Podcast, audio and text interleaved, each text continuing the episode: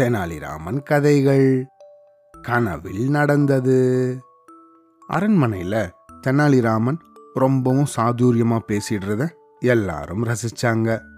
கடுமையான நேரத்துல கூட அவன் ஏதாவது சொல்லி எல்லாரையும் சிரிக்க வச்சிடுவான். இப்பேற்பட்ட தெனாலிராமனை ஒரு நாள் எப்படியாவது மட்டம் தட்டணும் அப்படின்னு மன்னர் திட்டம் போட்டாரு. அன்னைக்கு தர்பார் மண்டபத்துல எல்லா வேலைகளும் நல்லபடியா முடிஞ்சுது. அங்க உக்காந்துருந்த எல்லாரும் வீட்டுக்கு போக ஆரம்பிச்சாங்க. அப்போ அங்க இருந்த தெனாலிராமனும் எழுந்து போக தயாரானா. இத பார்த்த மன்னர் எல்லாரையும் அப்படியே உட்காரும்படி கையசைச்சாரு. எல்லாரும் அங்கேயே உக்காந்துட்டாங்க. அப்போ தெனாலிராமனை பக்கத்துல கூப்பிட்டாரு சரி ஏதோ விஷயம் இருக்கும் போல இருக்கு. அதை நம்மளும் தெரிஞ்சுப்போமே அப்படின்னு மற்றவங்களும் பக்கத்தில் போனாங்க. அப்படி தெனாலிராமன் பக்கத்தில் வந்ததும் அவன்கிட்ட மன்னர் அதுக்கு மொத நாள் ராத்திரி தான் கண்ட கனவை அவனுக்கு விளக்கத் தொடங்கினாரு. அது ஏதோ நான் இதுக்கு முன்பின் பார்த்திராத ஒரு அற்புதமான இடமா இருந்தது. அங்க மனிதர்கள் நடமாட்டமே இல்லை. அந்த பக்கமா நீயும் நானும் தான் சேர்ந்து நடந்து போயின்னு இருக்கோம் திடீர்னு ஒரு ஒத்தையடி பாதை ஒன்று குறுக்கிட்டுது. ரெண்டு பக்கத்துலயும் ஆழ்ந்த பள்ளம். பயங்கரமா இருந்திருக்குமே அப்படின்னு கேட்டாங்க அங்க இருந்தவங்க எல்லாம். ஆமா ஆமா ஒரு பக்கத்துல சுத்தமான தேன் நிரம்பி இருந்தது. இன்னொரு பக்கத்துல சாக்கடை நீரும் சேரும் சகதியுமா இருந்தது. முதல்ல நம்ம ரெண்டு பேரும் கொஞ்சம் தயங்கினோம். அப்புறம் அது எப்படியாவது கடந்து போகிறது அப்படின்னு தீர்மானிச்சிட்டோம். மெதுவா நடந்து போனோம். எத்தனையோ கவனமா நடந்து போயும் கூட வழியில திடுக்குன்னு கால் வழுக்கி விட்டுருச்சு. நானும் தேன் குழியில விழுந்துட்டேன். ஆனா நீயும் அந்த சேரும் சகதியுமா இருந்த சாக்கடை தண்ணியில விழுந்துட்ட. இத கேட்ட அங்க சுத்தி இருந்த எல்லாரும் ஐயையோ நம்ம தென்னாலிராமனுக்கா இந்த கதி ஏற்படணும்?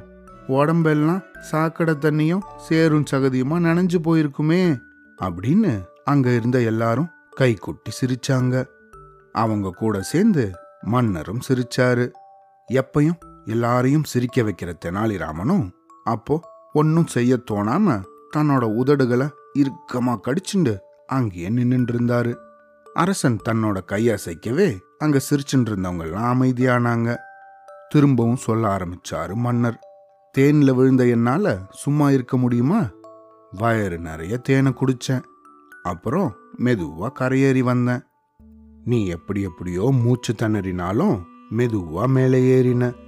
அப்போ உன் மேலே எல்லாம் ஒரே அழுக்குமயம்.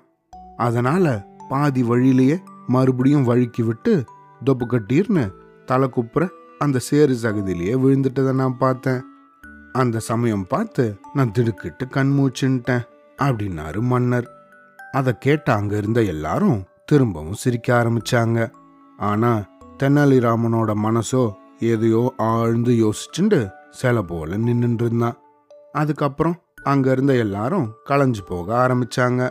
அடடா இருந்தாலும் தெனாலிராமனுக்கு இந்த அவமானம் ஏற்பட்டிருக்க வேண்டாம் அப்படின்னு பேசினாங்க ஒரு சிலர். அட இதனால தான் அவன் பக்கத்துல போனதும் ஒரு நாத்தம் அடிச்சுதோ அப்படின்னு இன்னொரு சிலர் பேசிட்டு போனாங்க. இப்படி ஒவ்வொருத்தரும் பேசி சிரிச்சுட்டே போக ஆரம்பிச்சாங்க. மன்னரும் கூட இன்னைக்கு தெனாலிராமனை நல்லா மட்டம் தட்டிட்டோம் அப்படின்னு ஒரு அசட்டு திருப்தி அடைஞ்சாரு. இது நடந்த மறுநாள் எல்லாரும் அரண்மனைக்கு வழக்கப்படி வந்தாங்க. தெனாலிராமனும் நேர தர்பார் மண்டபத்தில் இருந்த மன்னர் கிட்ட போனான். ஏதோ சொல்ல போறான் போல இருக்கு நம்மளும் போய் அதை கேட்போம் அப்படின்னு அங்க இருந்த எல்லாரும் நெருங்கி வந்தாங்க. அவங்க எதிர்பார்த்ததும் சரிதான். நேர மன்னர் கிட்ட போன தெனாலிராமன் அரசே அன்னைக்கு கனவு கண்டதா சொன்னீங்களே? அதோட தொடர்ச்சியான கனவை நேத்தி ராத்திரி நான் கண்டேன். அதை சொல்றதுக்காக தான் வந்தேன். "ஆ, சொல்லு சொல்லு நாங்களும் கேட்குறோம் அப்படின்னாங்க அங்கே இருந்த எல்லாரும். மன்னா நீங்க அந்த தேன் பள்ளத்துலேருந்து மெது மெதுவா ஏறி மேல வந்தீங்களா? அதுக்கப்புறம் நானும் அந்த சேறு சகதி இருந்த பள்ளத்திலிருந்து ரொம்ப கஷ்டப்பட்டு கரையேறி வந்தேனா? அந்த அவல கோலத்துல நம்ம எப்படி ஊர் திரும்ப முடியும்? அப்போ அந்த இடத்துல மக்கள் நடமாட்டம் வேற இல்லை. இது நமக்கு சௌகரியமா போச்சு. உடனே நான் உங்க மேல இருந்த தேனையெல்லாம் என் கையால வழிச்சு சுத்தம் பண்ணேன். உங்க உடம்பு ஏதோ அப்பதான் குளிச்சது போல பளபளப்பாயிடுச்சு.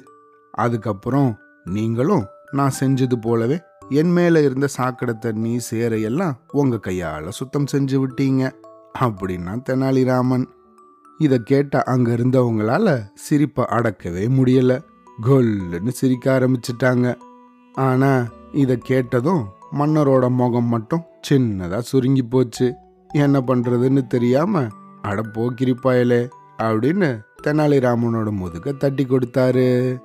அவ்வளோதான்